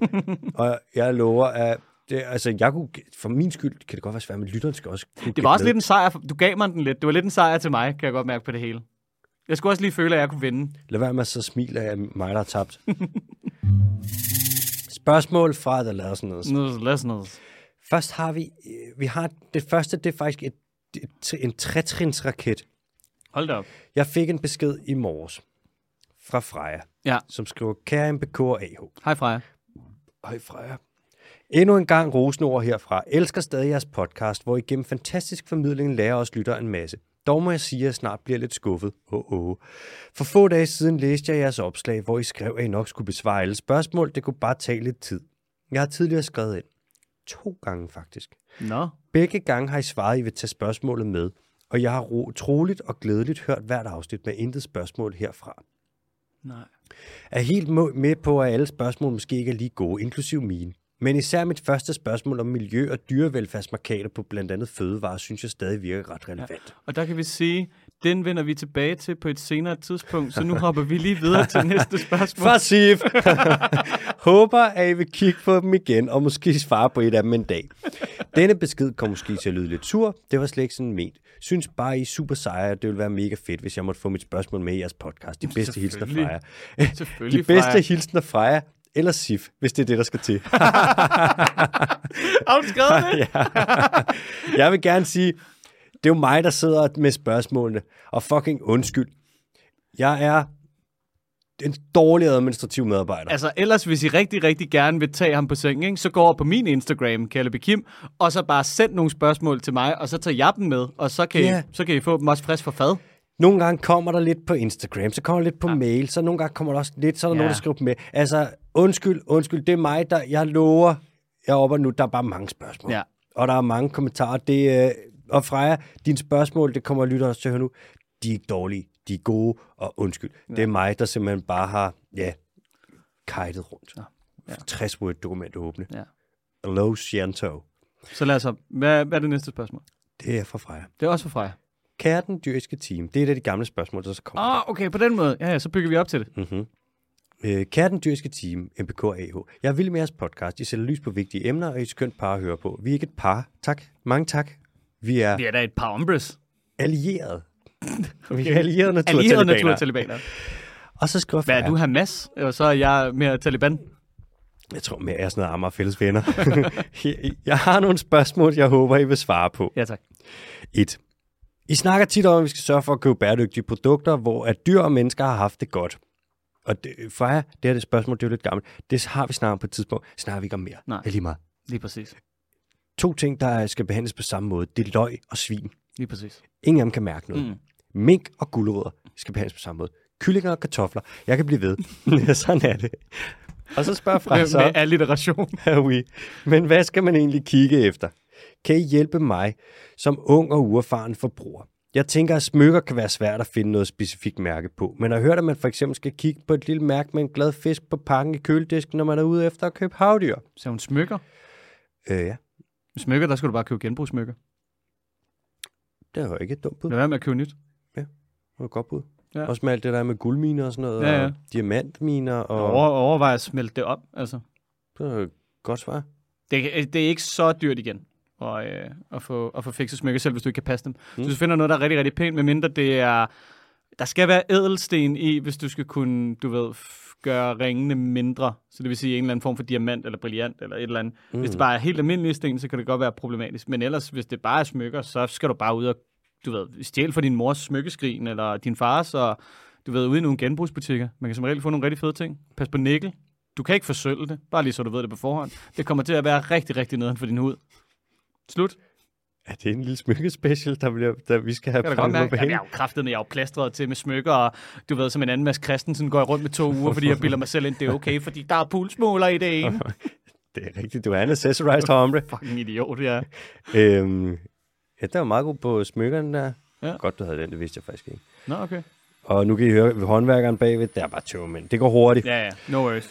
Øhm, det med fiskene der, bu, bu, bu, der er kommet det der nye mærke, der hedder skånsomt kystfiskeri, vist nok. Det skulle være meget godt. MSC er sådan lidt tvivlsomt, øh, og hvad angår dyrevelfærdsmærker, der er jo det der med tre stjerner og sådan noget, som øh, dyrenes beskyttelse har lavet. Jeg vil sige, fabriksvin for eksempel, hvis du gerne vil have noget, hvor dyrene har haft det godt, så er det ikke det, du skal købe. Det er samme med fabrikskyllinger.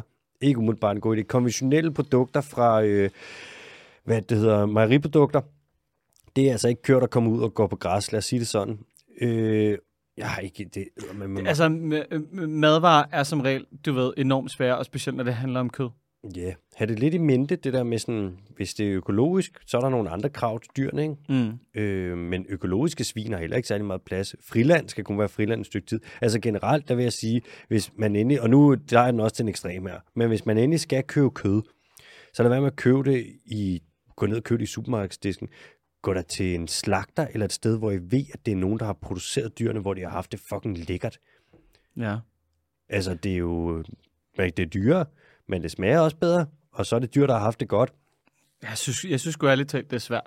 Især, ja. især, især med kød. Altså grøntsager, der kan man lige slippe afsted med en gang imellem og hive noget, noget ø- ø- uøkologisk broccoli ned i kurven. Mm-hmm. Men der er bare et eller andet med, med, med, med kød, som gør det fucking svært. Ja. Har, øh, havde Simon Juhl ikke på et tidspunkt sådan et øh, sådan biodynamisk slagteri på Østerbro, der havde Spis min gris, eller sådan noget. Jo, han har også en på Guldbærsgaden en slagter. Er det ikke, at kunne det ikke måske være noget? Fordi der er uh, permanently closed. Beklager. Ja. Ja. Uh, det gad vi simpelthen ikke støtte.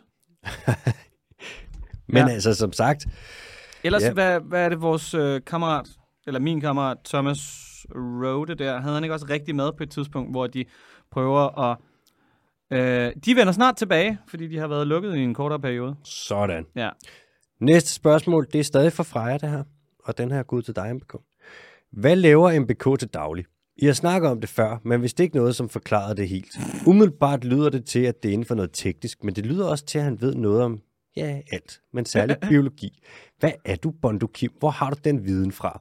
Håber, I vil svare på mine spørgsmål. I er skønne. Fortsæt det gode arbejde. Altså, jeg tror, hvis, man, hvis, jeg, hvis jeg ved noget om biologi, så er det sandsynligvis for dig. Altså, fordi vi har kendt hinanden i rigtig, rigtig mange år. Mm. Men til hverdag, der arbejder jeg som tilrettelægger. Så jeg laver basically tv og sådan nogle ting, og Mhm. digitale løsninger på Ja, ja, ja, ja. se mig, mand. storytelling. Ja, ja. Og nå, nå, nå. Øh, det er sådan et arbejde, hvor at man store dele af tiden ikke behøver at arbejde. Der kan det være noget med noget kaffe og nogle kreative møder og sådan en masse forskellige ting. Mm. Jeg læste øh, TV og Medietilrettelægger på, øh, på DMJX, Mm. som er en kvote 2-uddannelse, tror jeg. Mm-hmm. Så man skal lige gøre sig umage for at komme ind. Man skal lige skrive et par ord om, hvem man er, og hvorfor man gerne vil hvad det hedder, ind og, og fortælle historier på andres vegne. Mm-hmm. Øhm, og så har jeg øvet mig i mange år, i to år, sammen med Peter og Esben på Her går det godt, hvor jeg har været afvikler for dem nede i studiet, og været med til at planlægge nogle af deres produktioner, ikke så mange, Mhm. mm-hmm. øh, og arbejdet tæt sammen med Anna, som er vores producer på det hele hernede. Mm-hmm. Mm-hmm. Øhm, hvor jeg så også har været med til at lave nogle ting for Christian Pixie og Thomas Rode blandt andet, og er med ind over lige nu, noget lige nu med, øh, der hedder Tøjkrisen. Mm, med Emilia Lilja Emilie Lille, og... og, Hvad er det, hun hedder hende? Jeg kan ikke huske, hvad hun hedder. sammen med der. Ja. og er med til at producere noget af det. Og så arbejder jeg, øh, hvad det hedder, i et øh, produktion, mindre produktionsselskab, som er in-house i en øh, større virksomhed, hvor vi laver forskellige ting, alt fra sportsdokumentarer til interne videoer og alle mulige andre ting. Det er blandt andet også derfor, jeg skal til USA. Jeg skal over og lave noget dokumentar om en gut, der hedder Marco Madsen. Mm, det er Olympian. Ja, i Olympien. Som skal skifte navn nu, fordi at Olympien er åbenbart trademark, så det må han ikke hedde længere i UFC. Nå. Som er lidt spændende. Men jeg ved ikke særlig meget om noget. Jeg tror, jeg ved en lille smule om f- nogle, om mange ting måske. Og resten, ikke, det trækker jeg bare ud af røven. Du skal, I skal se mig. I skal se mig til en, øh, hvad der er mundtlig eksamen. Altså, jeg trækker det ene lort ud af røven efter det andet, og de er så imponerede. Man skal bare sige det med nok selvsikkerhed i stemmen, så tror de på det. Se mig, jeg kommer til mundtlige eksamener, og så sidder jeg bare og siger alle de rigtige ting, og så bliver de imponeret. Jeg siger ikke, Hvor er det- de dumme. Jeg siger ikke de rigtige ting. Du, du gør Jeg siger, det, nej, jeg Beko. siger bare, hvad jeg ved, de gerne vil høre. Mm. Øh, hvad laver jeg ellers til hverdag? Jeg løber, jeg klatrer, jeg cykler. Jeg træner ikke længere. Det kan jeg simpelthen ikke. Jeg kan ikke presse det ind. Du opfører dig som en mand, der har 40 timer i døgnet. Nogle gange, ja. Øh, og så kan jeg faktisk også godt være lidt af en brokkerøv. Jeg har, jeg har ikke lyst til at indrømme det, fordi jeg vil gerne være ham der happy-go-lucky, der bare altid er glad, men jeg er faktisk lidt af en brokkerøv. Jeg kan godt lide at brokke mig. Ja, men du er også god til at brokke dig. Mm. Mhm. Men du laver også sådan et... Øh, sådan, dit brok har sådan en omvendt effekt i forhold til almindelig brok, hvor almindelig brok er sådan noget, åh, luk nu røven med dit brok, men med dit, der er det sådan noget, brok dig mere, det er sjovt. Øhm, kraftede med mand. Det er sjovt, når den lille asiatiske mand der bliver helt rød i hovedet, fordi jeg bare er så sur. Åh, jeg er så vred. Mis, jeg misser ikke noget, vel? Nej, Så er vi kammerater, og så drikker jeg mig stiv hele tiden, fordi jeg elsker, elsker, elsker alkohol. alkohol er også godt på mange forskellige måder. Ja. Altså, det spritter organismen af, du får nogle øh, alle mulige vitaminer, hvis det er lavet med frugt, øh, og en masse ting med, det, der er godt, ikke? Uha, det håber jeg ikke, vi får også smæk for at sige. Nej, ellers så, hvis I, har, hvis I har mere specifikke spørgsmål til, hvad jeg laver, så skriv. Sådan. Smid en kommentar eller et eller andet. Så skriv. Og det skal ikke lyde som om, at jeg var sur over, at I stillede et spørgsmål overhovedet. Tak, Freja. Undskyld, det tog så lang tid at svare på.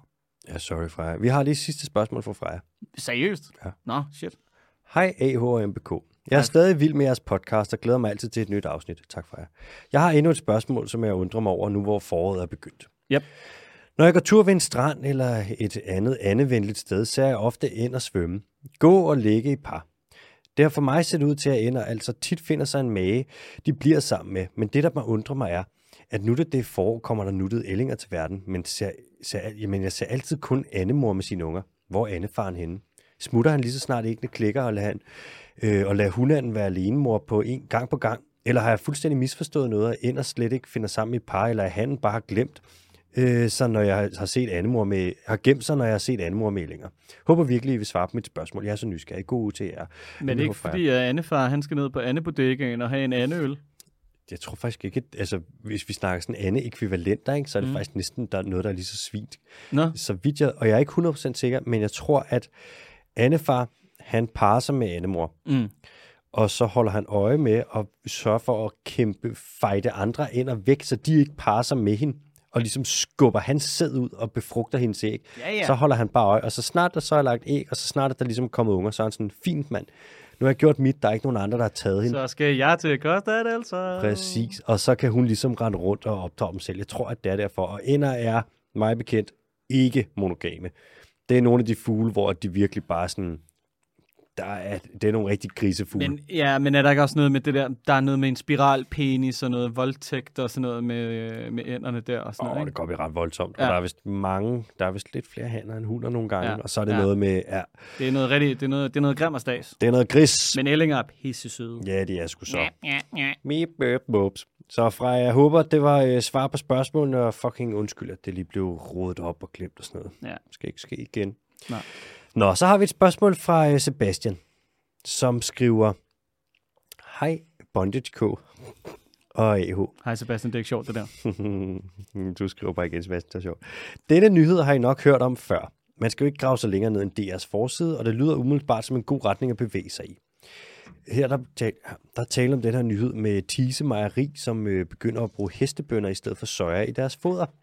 Og så spørger Sebastian så, om vi kan kaste lys over, om det er grønt, altså grønnere end soja, eller om det bare er varm luft. Med venligheden en stor fan.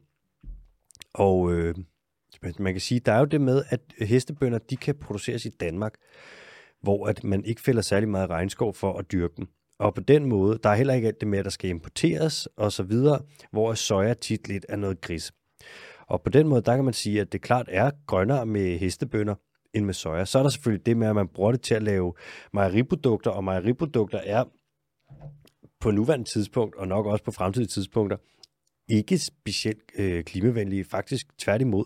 Øh, det er ret øh, klimaskadeligt at producere mælk. Du skal jo have et ordentligt dyr, der skal have most en masse mad igennem sig. Men det er helt sikkert grønnere med hestebønder end soja.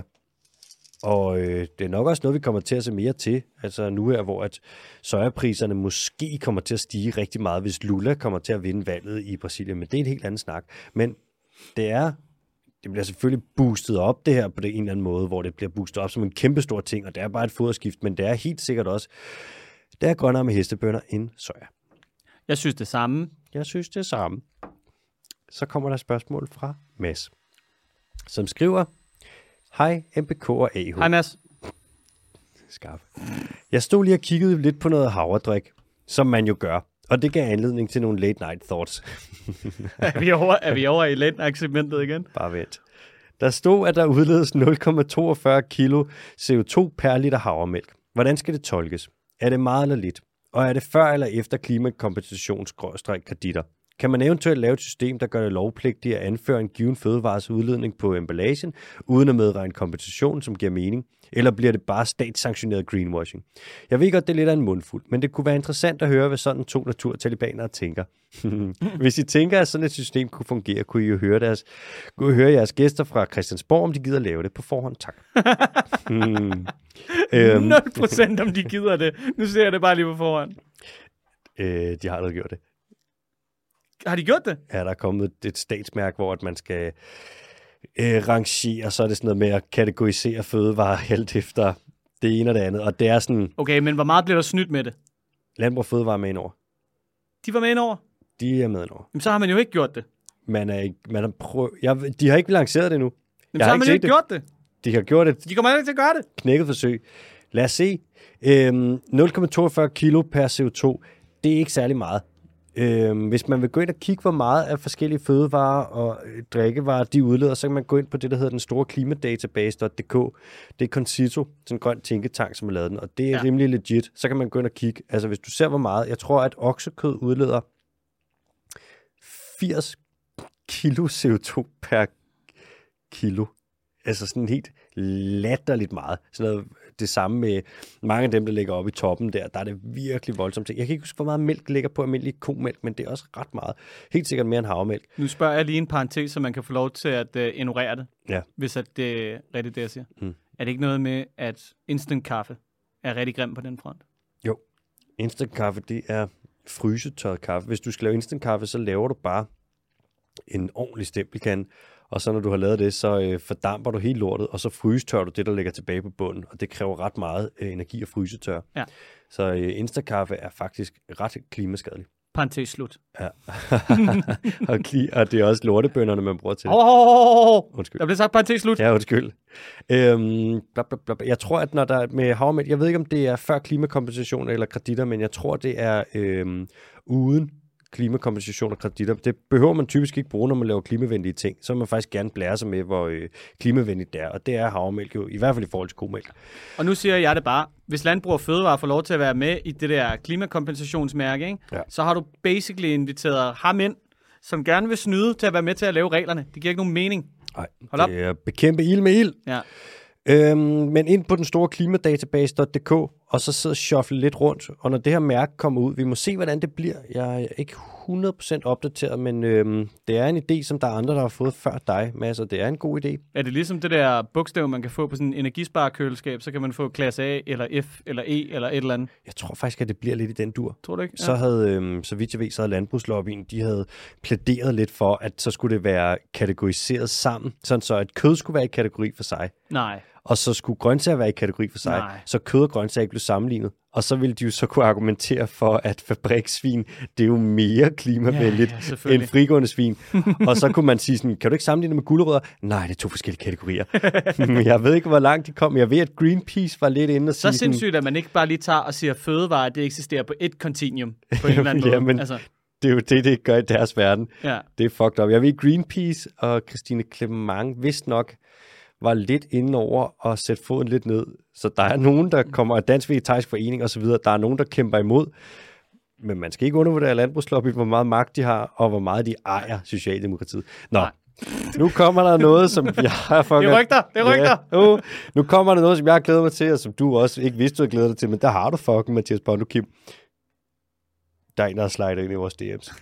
Igen. Mm. Med Stav. hvad? Stav det for mig. Slide? Eller SIF, SIF? Nej, jeg SIF tilbage. Sif er tilbage. Nej, hold nu Sif op. skriver, Hvad er der nu galt? kære Alex og Bondo Hjerte, ja. tak for endnu et skønt program sidste og denne mandag. Velbekomme, SIF. Ja, velbekomme. Først og fremmest kæmpe shout-out til Gro for at holde late night DM-traditionen i hævd. Fandme i orden. Tak, Gro. Ja. Ja. Tak, Sif. Ved ikke helt, om denne sliding ind i jeres DM kan kategoriseres som decideret late night, men kl. 22 er fandme late night for mig, når man skal have en fire timers forelæsning i morgen kl. 8. Rip. Kan jeg kraftet med godt forstå. I hvert fald. Kæmpe ja tak til Bondos idé til Ringenes Herre, halløjet. Det skal jeg virkelig bede om. Og faktisk bare lidt lækkert, hvis I vil vente lidt, så I ikke spoiler den nye serie, for jeg skal nemlig, ligesom jer, også lige have set House of Dragon. Men jeg gider altså ikke bruge penge på to abonna- abon- abonnementer samtidig, hjerte.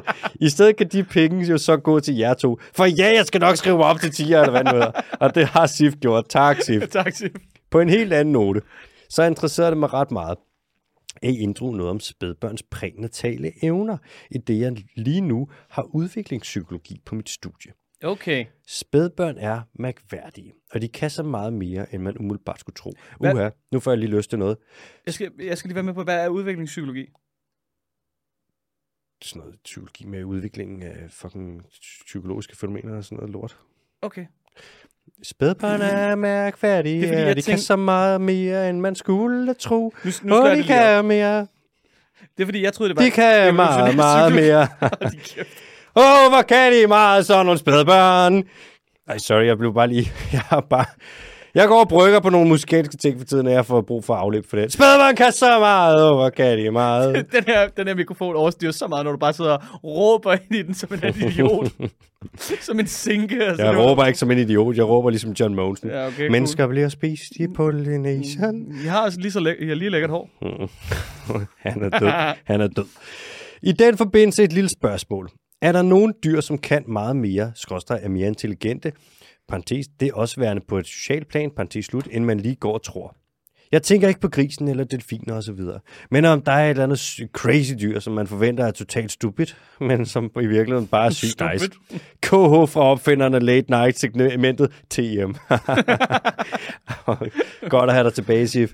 Det kan, være, det kan være, hvis vi kører den her, den her tradition videre med Letnak-segmentet, ikke? Mm-hmm. og det jo basically er SIF, der har trademarket det, så kan det jo være, at vi skal begynde at tilbe- til- betale penge tilbage til hende, for at have det segment med.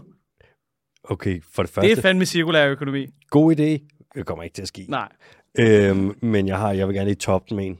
hvad så? Hvis det fortsætter, og der kommer alle de spørgsmål, så laver vi en dag, så laver vi en optagelse, som er fucking late night, sådan kl. 8 eller et eller andet, og så inviterer vi Sif ind.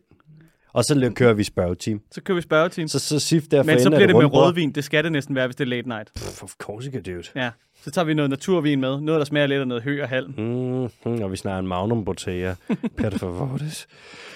For at Okay, satan der. for at svare på dit spørgsmål mere om nogle dyr er mere intelligente, end man lige går og tror, øh, Sif, så er der faktisk ekstremt mange dyr, der er det. Æderkopper blandt andet. Mange æderkopper gør nogle ting, så for eksempel de har det der med, at de har REM-søvn, hvor et rapid eye movement søvn, hvor de twitcher, ligesom hunde og katte, der ligger og sover og drømmer. Man tror, at æderkopper drømmer, og der, de har social adfærd. Nogle æderkopper lever i flok. Der er nogle, øh, hvad fanden er det, den hedder? Der er en, sådan en hoppeæderkop, der hedder Hoppeæderkop. en En hoppeæderkop. hoppeæderkop. hoppeæderkop, der hedder... En bæver. Mhm, Jan. Den hedder en Portia Spider. Prøv at gå ind på øhm, YouTube og søg på P-O-R-T-I-A, Portia Spider. Der er et segment fra en BBC-dokumentar, vist nok med David Attenborough, ah, der taler, hvor man ser en Portia Spider, der jager. Og fuck af, det er sofistikerede sager. Mm. Æderkopper, rigtig intelligente. Selvfølgelig er der nogen andre. Øh, kravefugle, ravne, er sygt klog. Skader. Ravne. Ravne Ravne. skader, altså the damage, den fugl, som Altså vi også ser... Havsdamage. Ja, hudskaden, den kan fuck din karpørt op, dude.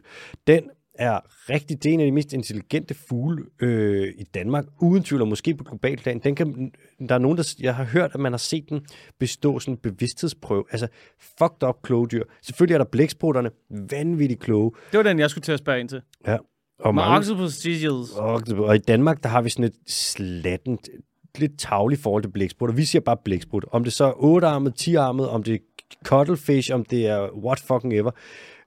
Vi- Blæksprutter er en kæmpe gruppe af bløddyr, som er ekstremt sofistikeret på mange, mange måder, og vi forstår overhovedet ikke deres intelligens. Bare den måde, deres DNA replikerer sig på, og hvordan det spiller sammen med deres intelligens, er next level. Øh, padder er forholdsvis fucking dumme. Krybdyr også, det er ikke for sjovt at kalde det krybdyr, Jan. Øhm, snohalskink, den hedder... Fuck, jeg kan ikke huske, hvad den hedder på latin. Men snohalskinken fra lever vist nok på Ny Kaledonien, er et krybdyr, der har et rygte for at være bygge tillidsbånd til mennesker, som jeg husker det tilbage fra mine herpetologiske dage, dengang jeg havde jo slanger og sådan noget, alt muligt i 10-11 år. Det er muligvis den kedeligste sætning, du nogensinde har sagt i dit liv. så skal du prøve, så skal du høre mig, når jeg dirty talker. Øh, Mit herpetologiske ved. Hold kæft, mand. Hvad man ikke skal høre fra dig, MBK, mand. Kommer herind. Sidder her. Altid sød og rar, så skal man have sådan noget der kastet i hovedet. Mm. Du er en vemmelig naturtalibaner, du. Mm, Kraftet med banden på jer. og sammen med Biolo Larsen. Nå. Fucking lytterløgne, mand. Er vi kommet til det? Der er mange, der har løjet. MBK. Er der nogen, der har set en grævling, eller hvad? Der er fire løgne. Nej! Jo. Jeg tager dem bare fra en ende af, og det går hurtigt, fordi det gør mig sur. Ja. Camilla skriver, jeg ved, du hader det, men jeg gættede løver efter første ledetråd. Engle smiley. Kan godt forstå, du skammer dig lidt, at det tog så lang tid. Normalt synes jeg, du kan være rimelig sej til at gætte det. Ja, det var faktisk Ja. super dårligt gået af dig. Tillykke, tillykke med sejren, Camilla. Ja, flot, Camilla. Flot, du kan lyve. Jeg kan også prøve at tjekke det her. Jeg er 3 meter høj, og jeg er en digestive kiks. Hvor svært er det? Jeg har været på månen 15 gange. Jeg hedder Armstrong til mig. Alle kan lyve, Camilla. Flot, at du lyver. Det er faktisk, det er, det er rigtigt, det er en løgn, du hedder Armstrong, fordi du har, sådan, du har lidt nogle battede arme. Jeg tager næste løgn nu, og du skal holde kæft. Henriette, Det er fandme et bløddyr, der ved noget. Det er din arm. Hold kæft. Henriette skriver, jeg elsker overtrætte Bondo og landsyg AH. Bondos rasende kæmpesviner til politikerne var direkte sexet, og marmoset-mave-segmentet var det bedste, mine ører har været udsat for i år. Parentes. P.S. Jeg gættede løven i første ledetråd. ja, sjovt med løgn. Tak for det, Henriette. Tak for løgn.